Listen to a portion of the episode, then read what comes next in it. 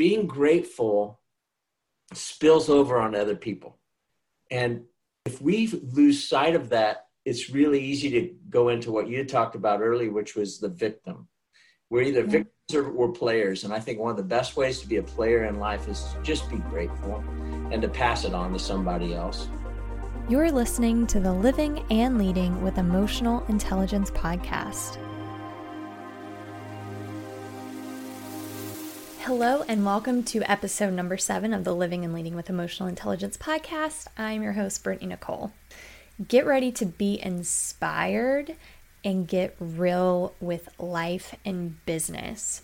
In this episode, we're going to be speaking with Gary Frey about the ups and downs that life brings and how important gratitude is, especially when we're facing difficult times where it may be hard to find something to be grateful for. So, Gary and I were introduced probably a year ago by a good friend, Jeff Wanner, who is the CEO of PairPEO. So, if you are a small to medium sized business and you're looking for that perfect match for an HR service, highly recommend checking Jeff out. He's awesome. I'm so grateful that Jeff introduced me to Gary because Gary, the first time I met him at a local coffee shop, I felt like I had known him for years. He just has this genuine personality. He's super transparent about the struggles that he faced in life and business, hoping that others can learn from that experience. And he has a genuine desire and eagerness to help others. Gary is currently with BGW, which stands for Balance, Growth, and Wisdom. It's a CPA firm, and he calls himself a connector, MacGyver, and confidant. Gary's also the co host of an amazing podcast. It's called Anything But Typical. I would highly recommend checking that out. Gary co hosts that with Ben McDonald. Um, and while this episode does talk about business, it talks about life because they're one and the same. Our life flows into our business, our business flows into our life. So, regardless if you're a CEO, a stay at home mom, a college student, I think that you will gain a lot out of this conversation with Gary. So, without further ado, here's Gary Frey. Thank you for taking the time to meet with me today. Of course. It's it's been a while since we've seen each other. So and we had coffee at not just or no, Central Coffee. Yeah, yeah, and then we we were at a few events together. Yep. But yep, yeah, I I'm halfway through listening to the uh, podcast with Stacy. Oh, yeah, I love her. What I didn't know is she's also from Kansas. I'm like, Quinter, I've been to Quinter. I've been to that Dairy Queen. so. Oh, that was you. I couldn't tell who was saying that. Yeah, that um, was me. Gotcha. Yeah. yeah well, and Chris Elmore is one of the funniest people I have ever met in my life. Like he just he's so funny. I love your podcast. Like you've got some really great content on that. Thank you. So yeah, it's it's been a lot of fun. Um, you know, people have great stories. Yeah. Everybody is unique. Well, even your story. I mean that and that's kind of why why I wanted to bring you on today. And I mean, I'll let you tell what you want to tell, but sure, whatever. You know, whenever we met, you were just so transparent with your life and things that you know happened and how you got into the positions that you're in today but a lot of tough lessons learned mm-hmm. and that i think that's what distinguishes okay leaders like mediocre leaders from great leaders is their humility and transparency mm-hmm. because without that not only can they not grow as a person but people trying to emulate them and grow really can't develop without knowing that full story, right? Because that's true. There's that false sense of, oh, you just made it straight to the top without any issues. Um, yeah, that's very true. So I appreciate that. It only makes it worse, I think, because um, I think it was actually Casey Crawford who said this, which I think is just powerful. And he probably got from somebody else too. But basically, he said, don't compare your behind the scenes reel with somebody's show reel Mm-hmm. The problem is, is we all know our behind the scenes reel, but not everybody's willing to share that. So you see the Instagram, hey, everything's great, yeah. Bahamas, and you know life is great, and I'm on my jet, and actually it's not your jet, and whatever, you know. Exactly, exactly. So I'm going to let you introduce yourself. I'm going to do a separate introduction for you, um, just based on how I know you. So I'm going to do cool. that film separately. But usually I just ask people to introduce themselves. Okay, cool. So yeah, go for it. Tell so, us about uh, yourself. Hey, Brittney, and everybody else that you know, all three of you that are watching this or whatever.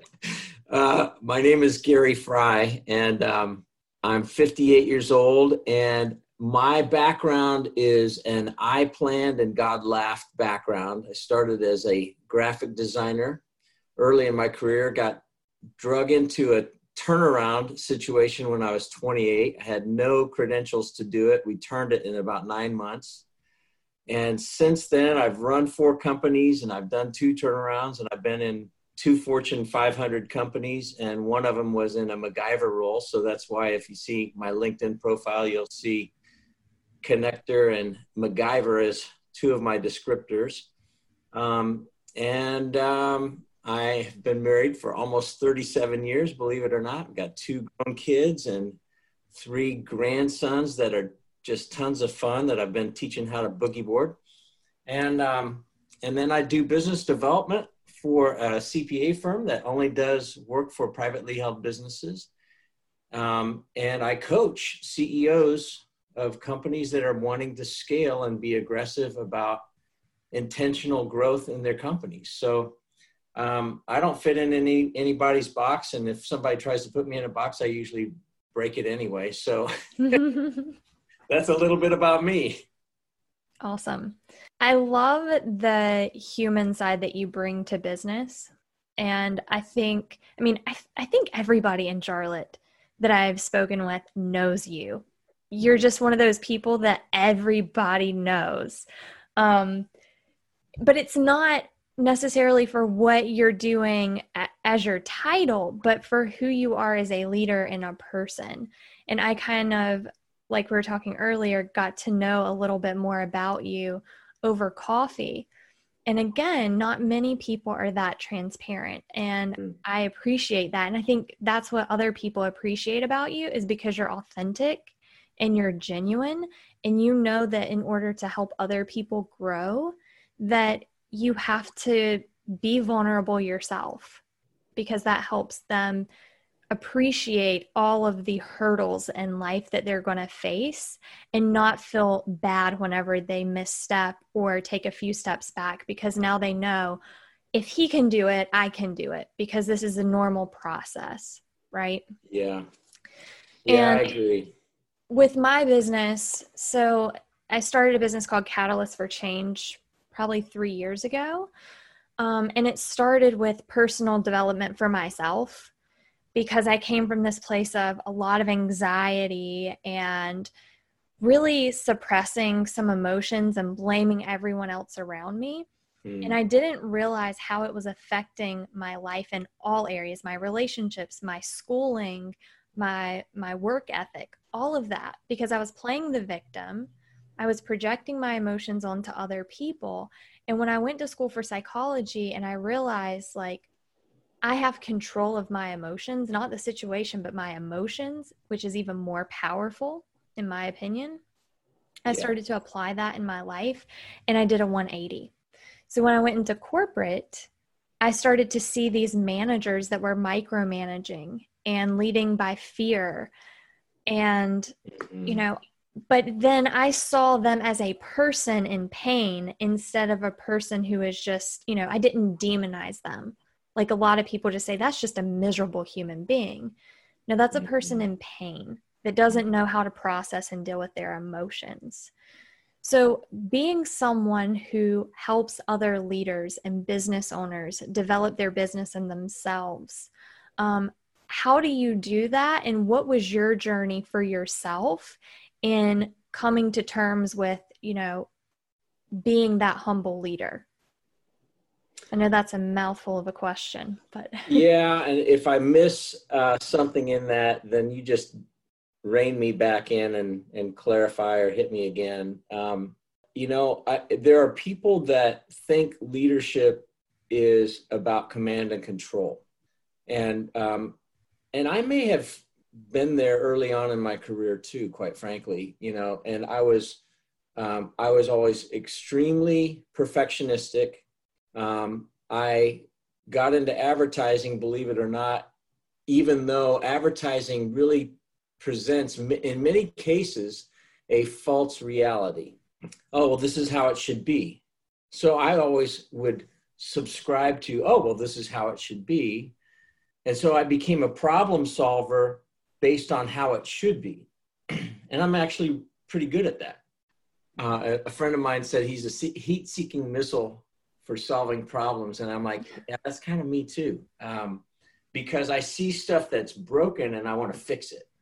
But the problem for me was I actually ran over people that got in my way because I was extremely focused. This is what I'm building, you know, and as long as you're in, you know, one accord with me, we're cool. If not, I'm going to run right over you. And I would have never consciously thought that's what I was doing, but that's exactly what I was doing. Um, and had I succeeded in everything that I was setting my mind to do, because I, I wasn't given much, you know, as a kid in the middle of Kansas, coming from a very blue collar family, you know, uh, my dad was an entrepreneur on the side because he was an educator and he needed another income.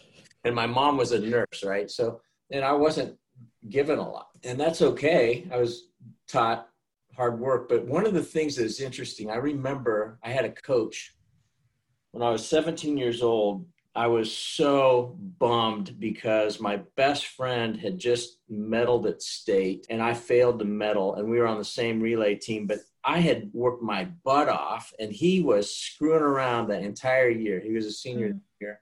And I was so upset because I had, like, I quit drinking pop even. I didn't, you know, I, I oh, wow. miss a workout for any day. Like, I was super regimented and I still didn't qualify individually. And my boss or my my uh, coach said, Gary, there are two things you can control: your attitude and your effort. That's it. Well, fast forward, I had to get kicked in the teeth a few times in business and in life. I think, in general, to realize because I was really trying to control a lot of stuff, you know, and and and fear would would drive me fear was had a, had way too much of a control on me. Um, and each time I would go through a really crushing thing, I'd be like, "Oh God, you know, get me through this." But then when you come on the other side, each one seemed like it was a, a prelude to prepare me for enough, uh, something that was going to be more difficult. Yeah. And then when you see other people, when I saw other people and the tragedies that they went through, I realized holy moly, when you get to know people and their story, everybody has pain. Everybody. And it was really, the light really came on when I was in private equity in Ohio. We had 300 ultra high net worth families around the country. And part of my job was the connecting rod between them, but I, you had to be invited into this group. And so learning their stories um, and, and the, the, the that was interesting is you had to have high integrity, low ego, and a willingness to help somebody with no strings. That was besides the financial hurdles and all that, and and you had to have P and L responsibility in your in in your walk. And I, I was invited in. I was the least of all of them by far in 04, and then I sold my company and, and rolled it into that company in 05. But when I got to hear these stories of mountain men, I, these these were like pinnacle career people that owned major league baseball teams and that were extremely wealthy, men and women. And I was captivated as I got to hear their stories. I heard their pain. I knew the tragedies that they had gone through. And the thing that blew my mind the most was their humility. And I'm like, that is what I want to be.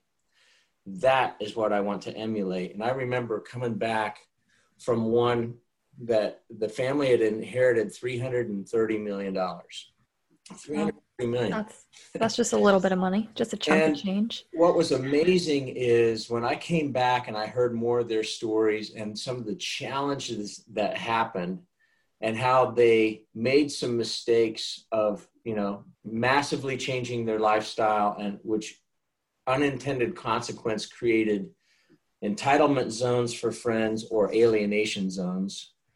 Um, I came back after spending some time with them in their city.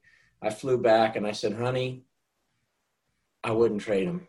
And these are these are beautiful people, but man, the stuff that they deal with, like I wouldn't want it. And um, and so those were the things that really hit me. And then in 09, when we got just filleted uh, financially, our, our firm blew up. 30 million bucks worth of us got torched and and wiped out. Wow. And um, the guy that I thought was one of my closest friends, we found out he was a complete fraud. I was asked by the board to help clean this mess up, and his 11 offices shut down, 90 people gone. I mean, it was just investigations, all kinds of horrific things. That was that was probably the lowest I've ever experienced in my life. I had two kids in college at the time, and I remember thinking how intentional I had to be on being grateful in the midst of really terrifying circumstances. Besides just losing the money, there was just a lot that was going on, and I was just terrified uh, frequently. And it really came down to surrender and serving somebody else. You know, being mindful and being grateful for what I had. And comparison is the opposite of that. It kills it. Like, you know, mm-hmm. I've said many times since then, man, can comparison kills gratitude. And it really does. And it doesn't mean that we have to be thankful for the circumstance because many circumstances are just terrible. But we can find gratitude in the midst of those things. And I think those are the things that when we can help as leaders, and I don't think, you know, it's just, let's just talk about as human beings. Yeah. Because at the end of the day, whether we're leaders or we're followers, we're just human beings. And we need those connections because the human condition is not that different from person to person. We make we make it seem like it is different. And you know, my former industry of advertising and now it's social media that makes it seem like, oh well, this is how it is supposed to be. Mm, peel back the onion and look back at behind the curtain and really see what's there. So let's let's pick up there because what you said about how things are supposed to be, how things are supposed to appear. I think that is the biggest problem nowadays and why we can't genuinely connect because from a young age we've been taught this is what you should do, this is how you should respond to this situation. And so we're on autopilot. We're running these yeah. social scripts that we've been taught. And then whenever something becomes extremely stressful and overbearing, that breaks because that takes part of the rational brain, right? So then emotions kick in and we fly off the handle and we say these things. And you can really see the true disconnect there when things fall apart because nothing is nothing is uh, genuine. It's very surface level. Yeah. and i see that in organizations. You know they'll like organizations want to bring me in to speak about communication and employee engagement and leadership. And they want me to do a workshop and i'm like okay so what outcome are you looking for? Well we really need to change this problem and that problem. It's like that's not going to happen from a workshop. Like i'm happy to come in and take your money if that's what you want to do. But the workshop should be the very beginning. It should be an introduction to something greater for something that's more long term. Um, and I call it putting new paint on a rusty car, right? It may look good for a little bit, but that rust is going to come through the surface eventually. Yeah. And I think we do that not just in organizations, but in our society. Be polite, have manners. But then we just turn around and talk about that person, that very thing to someone else. Yeah. Because we don't have that genuine um, connection to people. And I'm sure you see that like everywhere. Yeah, I mean, you know, the reality is we live in a fallen world. It's beautiful, but it's broken. And um, you don't learn resilience and you don't learn humility from a workshop. no. you can't you can't teach it. Yeah. Um, but when you see it modeled, yes, um, that's the key. I think that's the deal. You know, um, I had an uncle who actually became my pastor.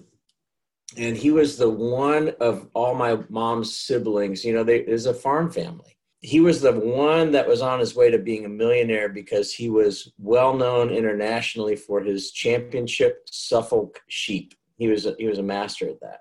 Well, he, he leaves all of that and he self funds a church that has everything from street people to doctors in it and is a small little church in the middle of nowhere in Kansas.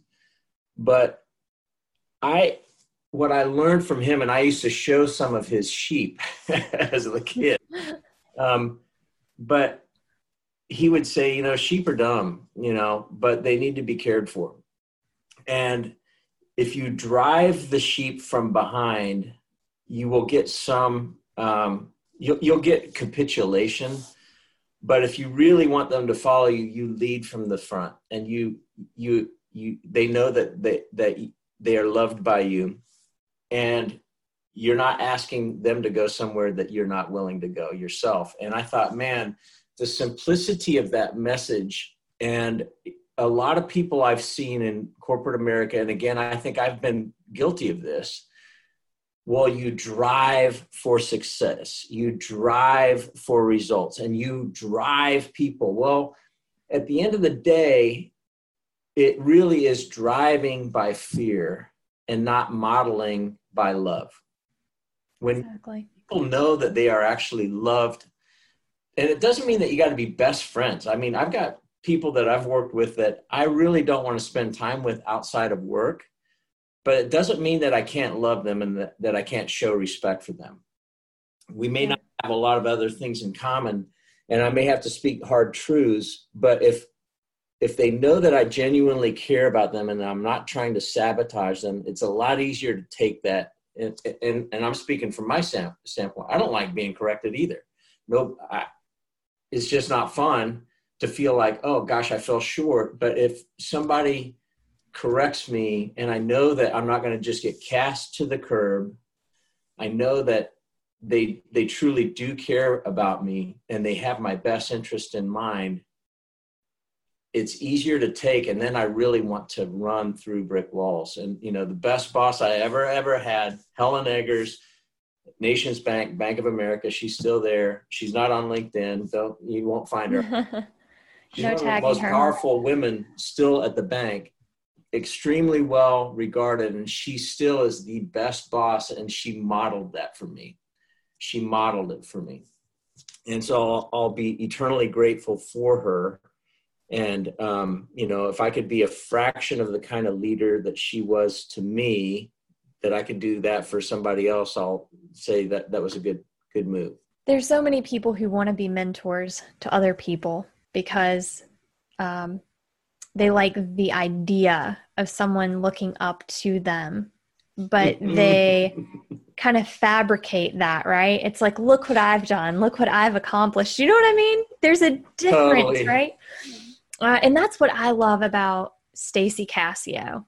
Me too. Because not only did she found the pink mentor network but she is a true mentor. I mean yeah. I jump on the calls. I try my best if i don't have a, a, conflict for meetings to jump on every month. And it blows i mean she's got a lot of people you know that are members of the pink mentor net pink i'm just going to say pnm yeah that way. uh, or pmn but yes every meeting she will call people out and talk about their accomplishments and i'm like how do you remember all this? How do you know this? Because she has a genuine interest in these women, like a yeah. genuine interest.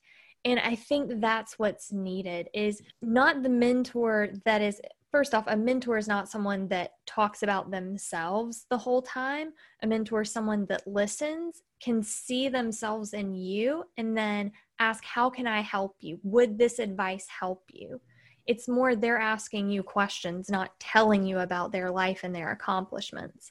And I think that's where so many people get it wrong, right? Yeah, I totally agree. It's funny that you mentioned Stacy because as you know, um, she's our current uh, episode uh, guest on yeah. the Anything But Typical podcast.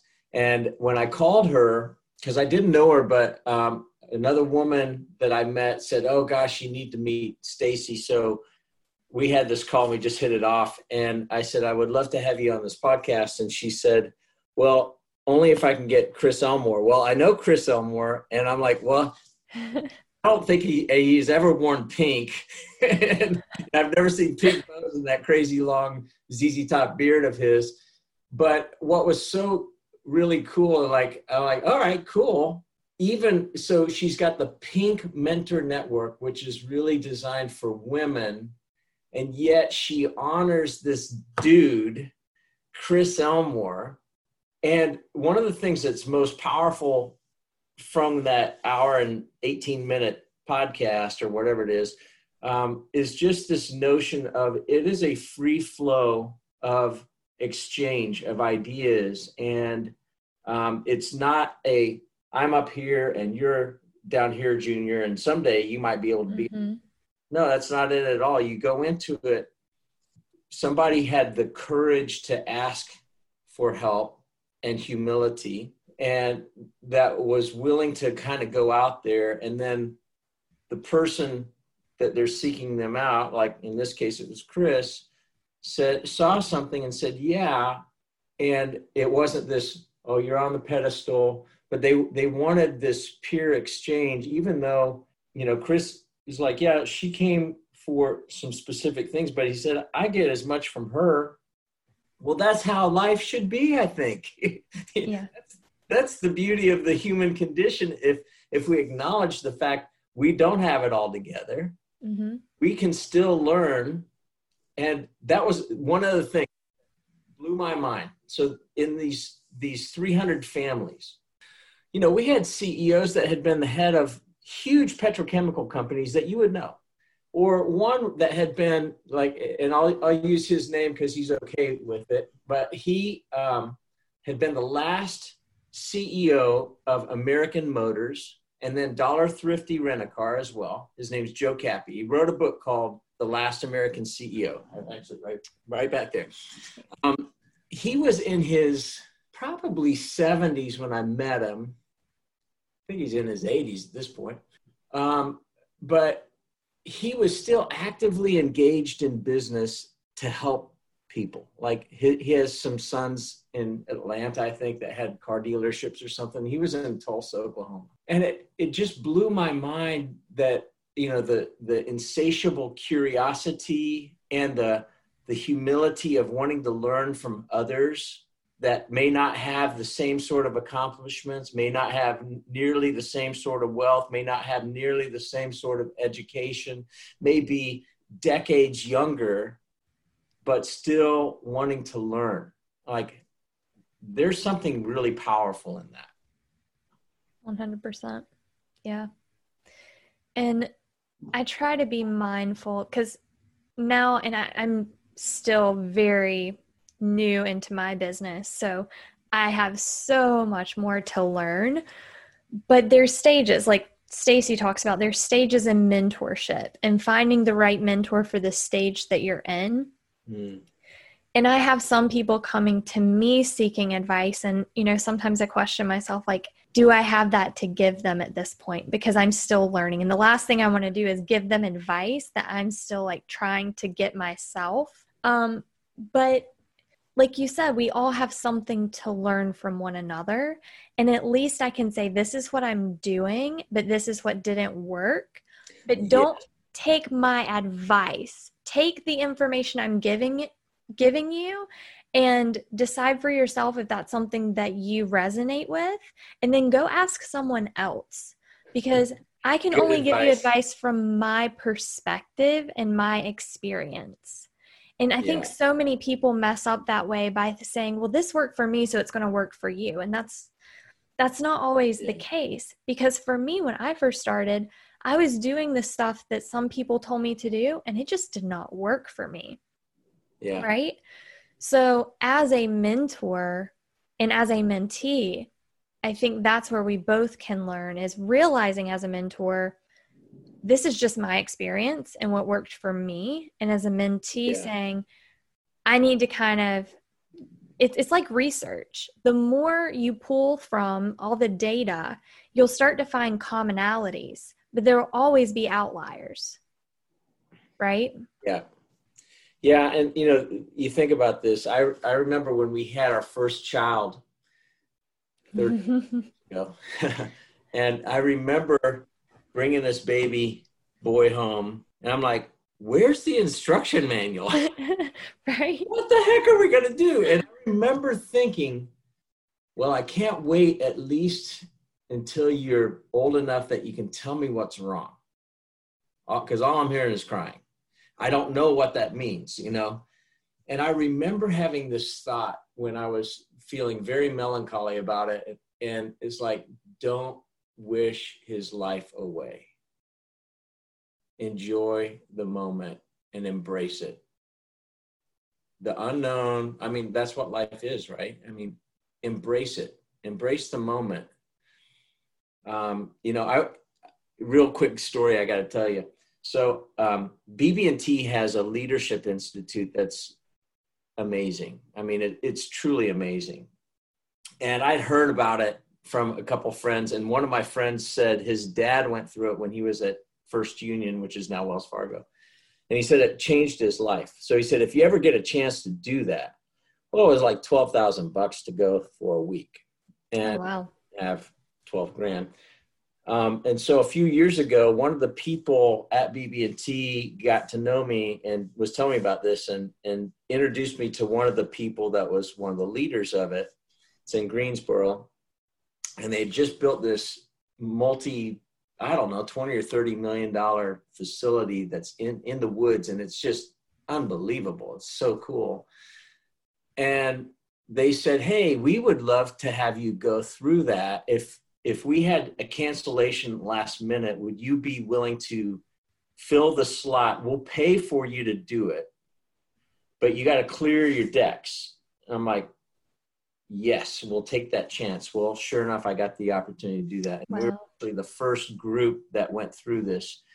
And it was amazing. I mean, they get into neuroplasticity, they go into all the stuff, you know. That's awesome. Your seven year old self and all that kind of stuff, and stuff that I can't talk about because I signed a, an agreement that I wouldn't talk about it. But here's one of the things the most powerful thing for me personally three entries in a gratitude journal every day and write one thing about what you're grateful for with each one of those things. Like, I'm grateful for, and for me, usually it's like, I am so grateful to be back in Charlotte, North Carolina after 13 winters in Cleveland, Ohio. No disrespect to Cleveland, Ohio, but the weather beats uh, Ohio all day, every day in Charlotte. I can imagine. I can um, imagine. Um, anyway, it, and Charlotte's just home to me, even though I was raised in Kansas. Charlotte's just home to me. I'm grateful every day. You know, I, I hear the birds singing, I hear the cicadas chirping out there, and like I love it. And I, but being grateful spills over on other people. And if we lose sight of that, it's really easy to go into what you talked about earlier, which was the victim. We're either mm-hmm. victims or we're players. And I think one of the best ways to be a player in life is to just be grateful and to pass it on to somebody else. It's really um, easy to do, but you have to be very mindful about it because we've always got stuff that we don't like. We can focus on the stuff that bad stuff that's happened to us or things that we caused or whatever. Or we can just go, you know what? I can control two things my attitude and my effort. And one of those things that I can control about my attitude is can I find gratitude? I love that. I, I absolutely love that. And I tell that to my coaches.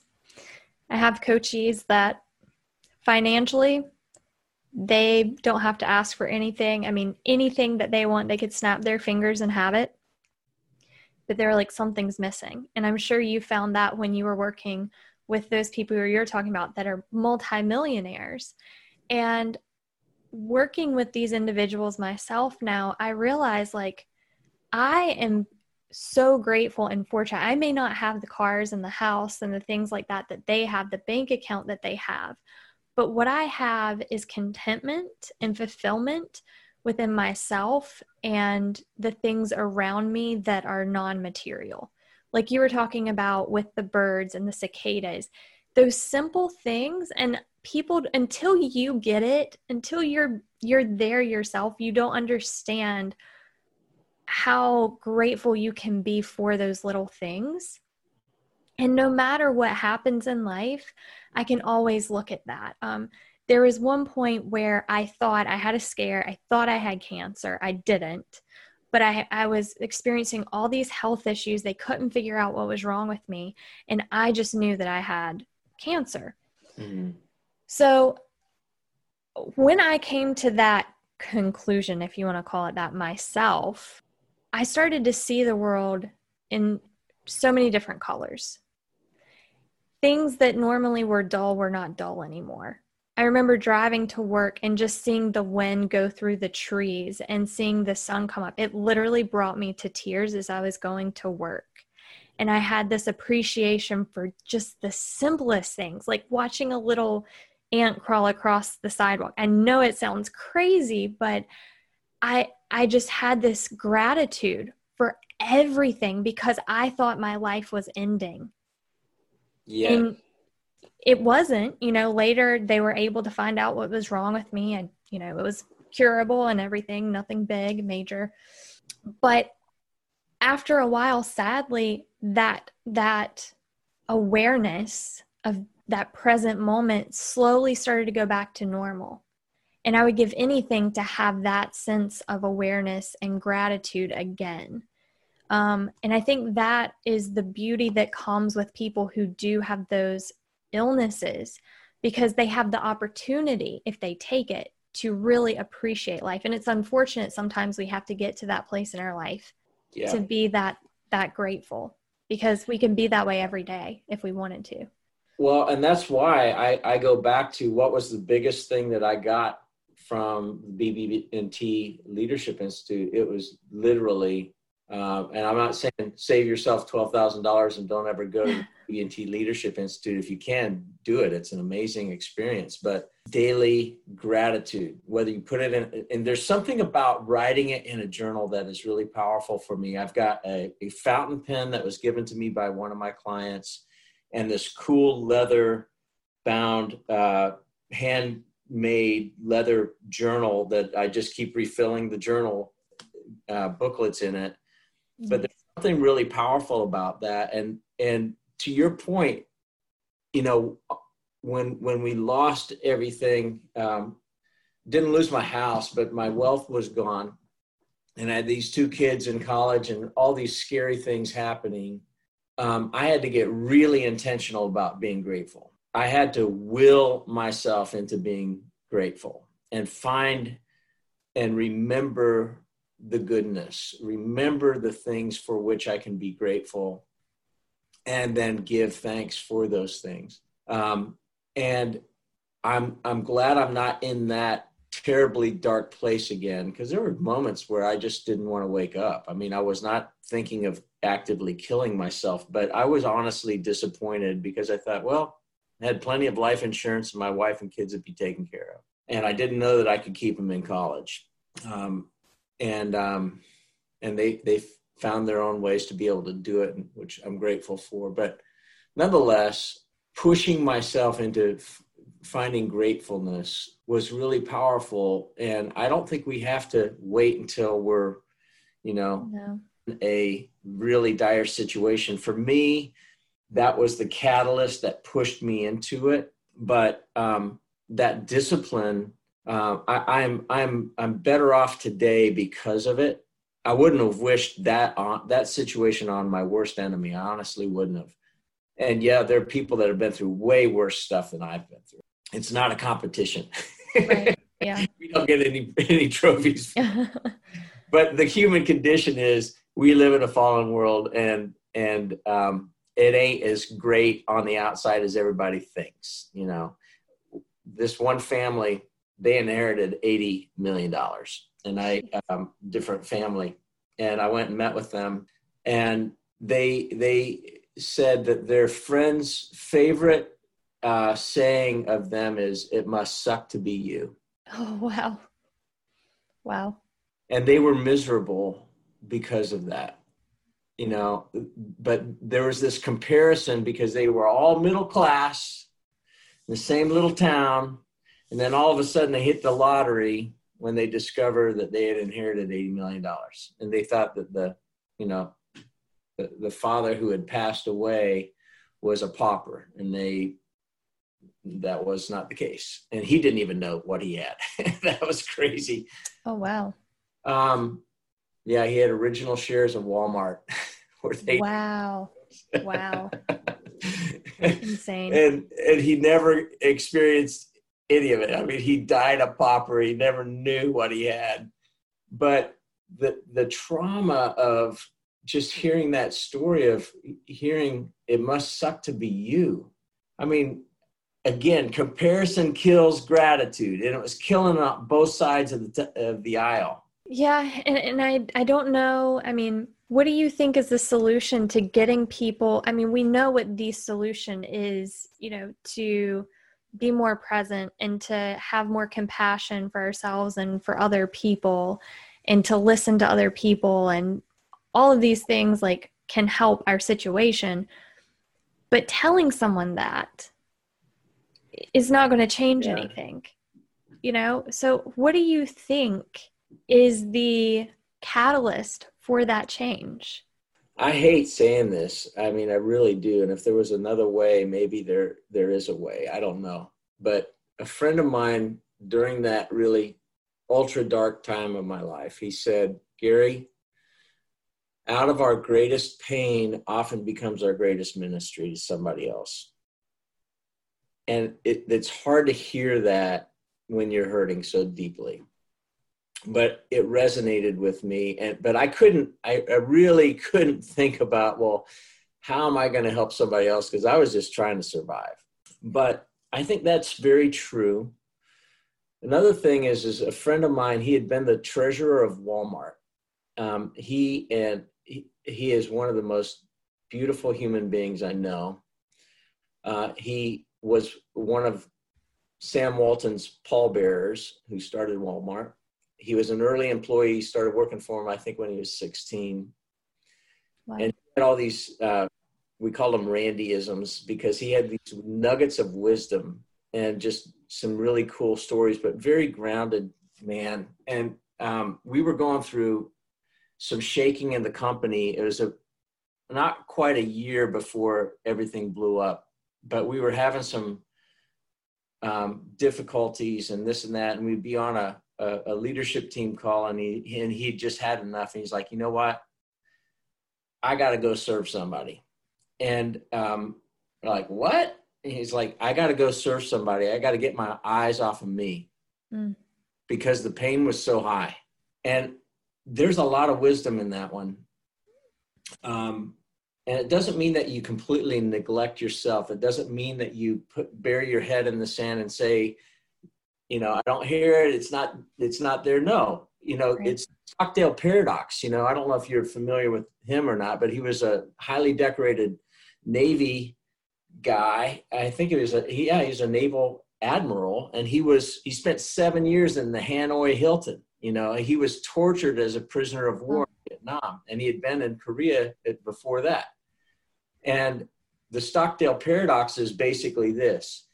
You cannot lose hope, but you must aggressively confront your current reality as well. And what, what he saw was optimists that died in the Hanoi Hilton because they, they were optimists, tremendous hope, but they were putting deadlines on when they would be free. Mm. The deadline would come and pass, and they would die of a broken heart. Wow. And and so there, there's tremendous wisdom even in that. It's like, okay, be hopeful and and um, don't lose sight of your vision, but also confront your current reality in equal measure and understand. And for me, that is like, okay. And a friend of mine had told me, I said, man, why am I so I felt like I was a Raggedy Ann doll in the mouth of a Rottweiler when I was going through this I would wake up with night terrors. I would wake up with night sweats. My I had hit my pulse and it'd be 140 beats a minute at two in the morning, drenched Jeez. sweat, and my resting pulse at that time was 39 to 41. Wow. And um, and I felt like somebody was choking me. I mean, it was just awful. And I said, why am I so um, why am I so powerless against this fear? I had been fasting. I had all these scriptures about fear, and and I called two of my friends who had been through fire, and they're both some of the most integrity laden people I've ever known, and they had been through tremendous difficulties. And so I called each one of them. One in Charlotte, one was in Boise, Idaho. And I said, Why am I so powerless? And both of them gave me the same answer a day apart. And this was in August of 2008 or 2009, August 2009. And they said, Gary, it's about surrender. I'm like, What? And they said, It's about surrender. Can you trust God? And whether you believe in God or not, for me, that was an important thing can you trust him even if he doesn't deliver you? Can you trust him even if your worst fears come upon you? Oh, well, that was a, a mindset shift for me because my prayer was, and it was a broken record of these three things Lord, I know you can deliver me, but will you please deliver me? Repeat. Lord, I know you can deliver me, but will you please deliver me? Repeat. It was just like a broken record, always going in my head. And what they said like stopped me in my tracks. I had to think literally for 48 hours and go, hmm, can I can I trust him that deeply? So I had to go back historically. Can I trust you? Do you is there enough historical evidence that you are real? Uh, yes, there actually was. We had just gone through a book by Gary Habermas, and it was on the historical reality of the life, death, and resurrection of Jesus, which, like, just from a historical uh, history perspective, not even from a faith perspective. Oh, wow. Okay. So then I had to go next. Well, if somebody put a gun to my head and said, recant your faith, were there evidences in my life where I knew that I'd have to say, pull the trigger because I cannot refute what I've experienced? And there were, there were, there were some, you know, very defining moments in my life that I could not explain away so I would have to say, pull the trigger. Well, it was at that moment because I hated the situation I was in. But what was amazing is like, well, can I trust him even though I don't feel him, even though I'm terrified, even though it feels like I've lost everything? Can I trust him? What was amazing is it got worse. It kept getting worse until December, but I started sleeping like a baby. I never had another wow. night terror which is really amazing to me because situationally got worse, but I had peace. And that's where a lot of that gratitude came into play because it wasn't conditional like the Stockdale paradox. Well, I'll get through this by such and such. I didn't even have confidence I'd get through it, but I, I knew, and my wife had said, Gary, even if we, even if they take the house, even if it's all gone, it doesn't matter. That still wasn't enough. You know, that I appreciated her stance because we got married with nothing. she was 19, I was 21. Oh, wow. um, and we didn't get married because we had to, we wanted to, uh, which was cool. But um, that wasn't, that still wasn't enough. But that surrender for me, so it, somebody coming at it from a non-faith perspective, I, I, I don't know. I, all I can speak to is my own situation, but that was tremendously freeing. Yeah. And I have to draw on that. I mean, life didn't all of a sudden get easy after that pain subsided. There were other challenges along their way. There've been plenty of them. Still have to go back to the same thing, and it's really the simple things, man. Yeah. Remember and be grateful. Well, for me, you know, I grew up in a Christian family and I hit a point where I'm like, mm, I don't, I, I don't think there's anything because there's just been so much that's happened, not just in my mm-hmm. life, but just going on in the world. Like, I don't believe in that. Mm. Then I started to feel like, I, you know, I don't really know. So it was more like agnostic. Mm. And now I'm at the point where I believe when you look at the root of all religions, you can find love and understanding. When you really go to the root, not what it's become, not what we have as human beings yeah. have made it, but at the root. And I'm more, you know, universal, right? Like they, I feel like there is something that I don't understand that is beyond my comprehension, whether that is God, whether that is universal intelligence, whatever it may be, right? But going back to what you were saying, surrendering regardless of what you believe and letting life just guide you is so important. And I think that was the wake up call for me as well, because with what's going on with COVID 19. You know, it's impacted some people more than others, right? For my business, all the contracts that I had with people like disappeared. They were like, "Ah, we're not we're not bringing you in for training. We don't know what's going to happen with the company." So I lost everything and I'm still in the infancy of my business. I left my yes. full-time job 6 months, 7 months before, so I'm like, "Oh my gosh, what am I going to do?" But because I believed in the process and that I can only control what I can control, and that yeah. is working towards my business, helping people, creating content that's going to help people, then everything is eventually going to be okay. I don't know when, but it will be. Mm-hmm. In my anxiety, like I just did not have anxiety. Wasn't making money, didn't know when yeah. that money was going to come, but I was content because I was yeah. doing what I knew I could do and that was all I could at the moment. So, you know, um, I want to piggyback onto that because since we moved back to Charlotte five years ago, there were a couple times where um, I got part of a being uh, a reduction in force, so I got fired. Me and, and other people that were making too much money, I guess. Uh, and it was really hard because my wife went into surgery uh, a couple days after my last day, and they removed a football sized mass. We didn't wow. know whether it was cancerous or not. And I didn't have health insurance, all that kind of stuff. Another tough time. Gosh, no kidding. Um, and I remember, so I had to go back to the things that I had learned in that really dark time in 2009. And then as we started you know reluctantly quite frankly going back into just full-time coaching and the reluctance was two things. One is it takes about two years to build a book of business and i didn't have a two-year runway. And the second thing is it's lonely if you're just doing it by yourself. So now robert fish brought me in.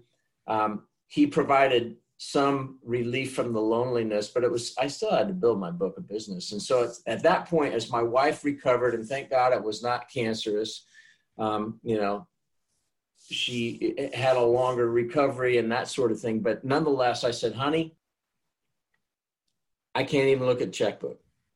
So I can't even look at it because the way I looked at it was I was on the high wire walking with no net below me. And all I could, and quite frankly, guess what? Life is that way. We are all walking on a wire with no net. Well, what happens if you got plenty of money? Great, but that isn't going to save you if you have a health issue. It ain't going to save you if something bad happens to your kid. It ain't going to save you if something hap- bad happens to your wife or your spouse. We're all walking on a wire without a net the way I look at it. And so I said, honey, all I got to do, I can, I can just focus on the next step on the wire. What can you control? Your attitude and your effort. That's it. So for me, it was the next step on the wire. What do I got to do to build this business? What, do, and part of it was I got to just go serve somebody. What? Yeah, I, I just needed to serve somebody because um, the pain was still, still there, but I needed to get my eyes off of me next step on the wire. And guess what, man? Like, I still don't even know what we have in our checkbook. I'm, I've released that much control. Like, and I was literally when we were first married. This is embarrassing, but I'll tell you. I went down and I'm like, wait a minute, you bought a Snickers? Seriously, that's not in the budget. I'm not kidding you. I wish. Wow. That's how tight of a rein wow. I had because I felt like it was my responsibility. It's all on my shoulders. We got to make this. And we didn't have anything when we got married. And I just said, if we get in a position where somebody's going to, you know, foreclose on the house or we're going to miss payments, then just let me know. but right now, I cannot focus on what we got and what we don't have. I just got to focus on the next step on the wire. So I hope that helps somebody out there. Because- yeah. Yeah. Well, and and I love the part about service because I think that's what's lacking in our society these days. There's so much focus on the self. Um, you know, look at me and look what I'm doing and look what I have. And nobody's really doing anything for other people, sending a tweet or reposting or sharing a cute video or a, you know, compassionate video. That's not helping other people. And to be quite honest with you, when I started at Wells Fargo, they had um, different positions there, like um, you know, you don't get paid for it, but it's like being on the board of diversity and inclusion and sure. being on these leadership things. And I wanted to work my way up the corporate ladder, quite frankly. And I'm just being transparent. Like, sure. I just wanted to get to the top. I felt like I was behind. And I was like, what do people do that are great leaders? Well, they do a lot of community service stuff. So I started getting involved in community service, not because I cared about helping people. I could get, right. I dreaded it. Like, I, the first few times I canceled events that I was supposed to be at, like the day of, like, ugh, I don't want to go do this. Like, ugh. Um, but then I started forcing myself to go because I'm like, well, if I want to get to the top of that ladder, I got to start doing this stuff. I got to start putting in the hours. I got to get yes. my face out there. I got to be this person that's awesome. Yes. And so I started to do it, um, not from the goodness of my heart, but for exposure in my resume. But as I started to do these things, I would leave that experience feeling so much joy and appreciation and gratitude. And then I got used to that feeling, and then I kept going back. And then I was like, I actually, mm. then I started to do it because of the joy that it brought to other people, the change that I saw that I was impacting someone else's life. And if people have to start doing it because they want to build their resume, I'm just going to say go for it because I'm hoping, I'm hoping that they have the same experience that I have where it clicks and you're not doing it in a disingenuous way, but it yeah. turns into that. Yeah. And from that, I agree. Like when you're in that spot, there's somebody in a worse spot. And when you help that person and you can bring them up and elevate them, it elevates yourself without even trying you know it elevates that spirit and that sense of connection with that person. So i think that's a beautiful takeaway. I'm glad you shared that because um, you know it's really hard to discern our own motives and it's really scary sometimes because we and i'll just say i have thought oh well i i mean we can justify freaking almost anything. Oh yeah 100% but getting back and getting real about why do I do it? This is why that Simon Sinek golden circle is so powerful and why I think it resonates. You know, it gets down to the why. Why are we doing what we're doing? And it's scary to open up that door, but it's extremely freeing when we do. And somebody said, if you don't stand for something, you'll fall for anything. Mm, that's, that's right? great. And yeah. it's very true. I don't remember who who first said that. It may have been uh, it may have been FDR. I don't remember who it was, but I thought, man, that's really true. And I remember, you know, back in the day, before I hit 40, the Business Journal's 40 under 40 was the coveted place to be.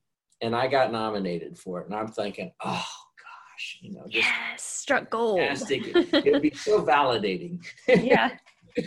the problem was I wasn't on any boards. I wasn't on any of that kind of stuff. And it wasn't because I wasn't tempted. And yes, we did stuff at Bank of America and whatever because, you know, it was expected of us and it was good being good uh, stewards or whatever, community citizens. But for me, I had two kids at home and I worked enough.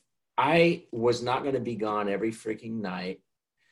And I did not want my children to wonder well, I guess we're less important than these other people that, and my dad got his P, well, he, he, he didn't do his dissertation. So he was just shy of his PhD, but he, he got additional degrees and this and that.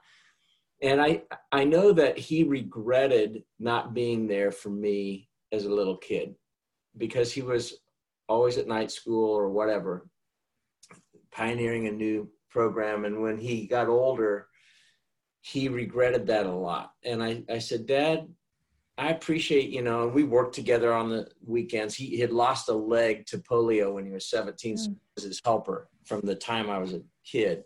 So I was always his fetch it, fetch it guy, and Gary, and go get that Gary, and whatever.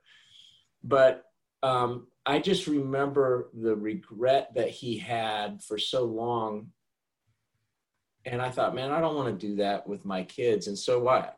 So I never made it into 40 under 40. but so what? Who yeah. cares? I mean, yes, great. I, I appreciate all the people that have made it through those, um, you know, it, that are alumni of the 40 under 40. That's great. But um, we have to know what we stand for and what's important. And, you know, for me, my family was more important than all these other things. And doesn't mean that there are plenty of 40 under 40 probably that were amazing family people, but I just didn't have enough time in the day given what my roles were and my kids and schedules and then trying to be something else. So I appreciate your honesty in that because I have been there too and and I hope I'm a whole lot less there now. Um, I, but you know, when we think that we're above it all, probably better recheck again because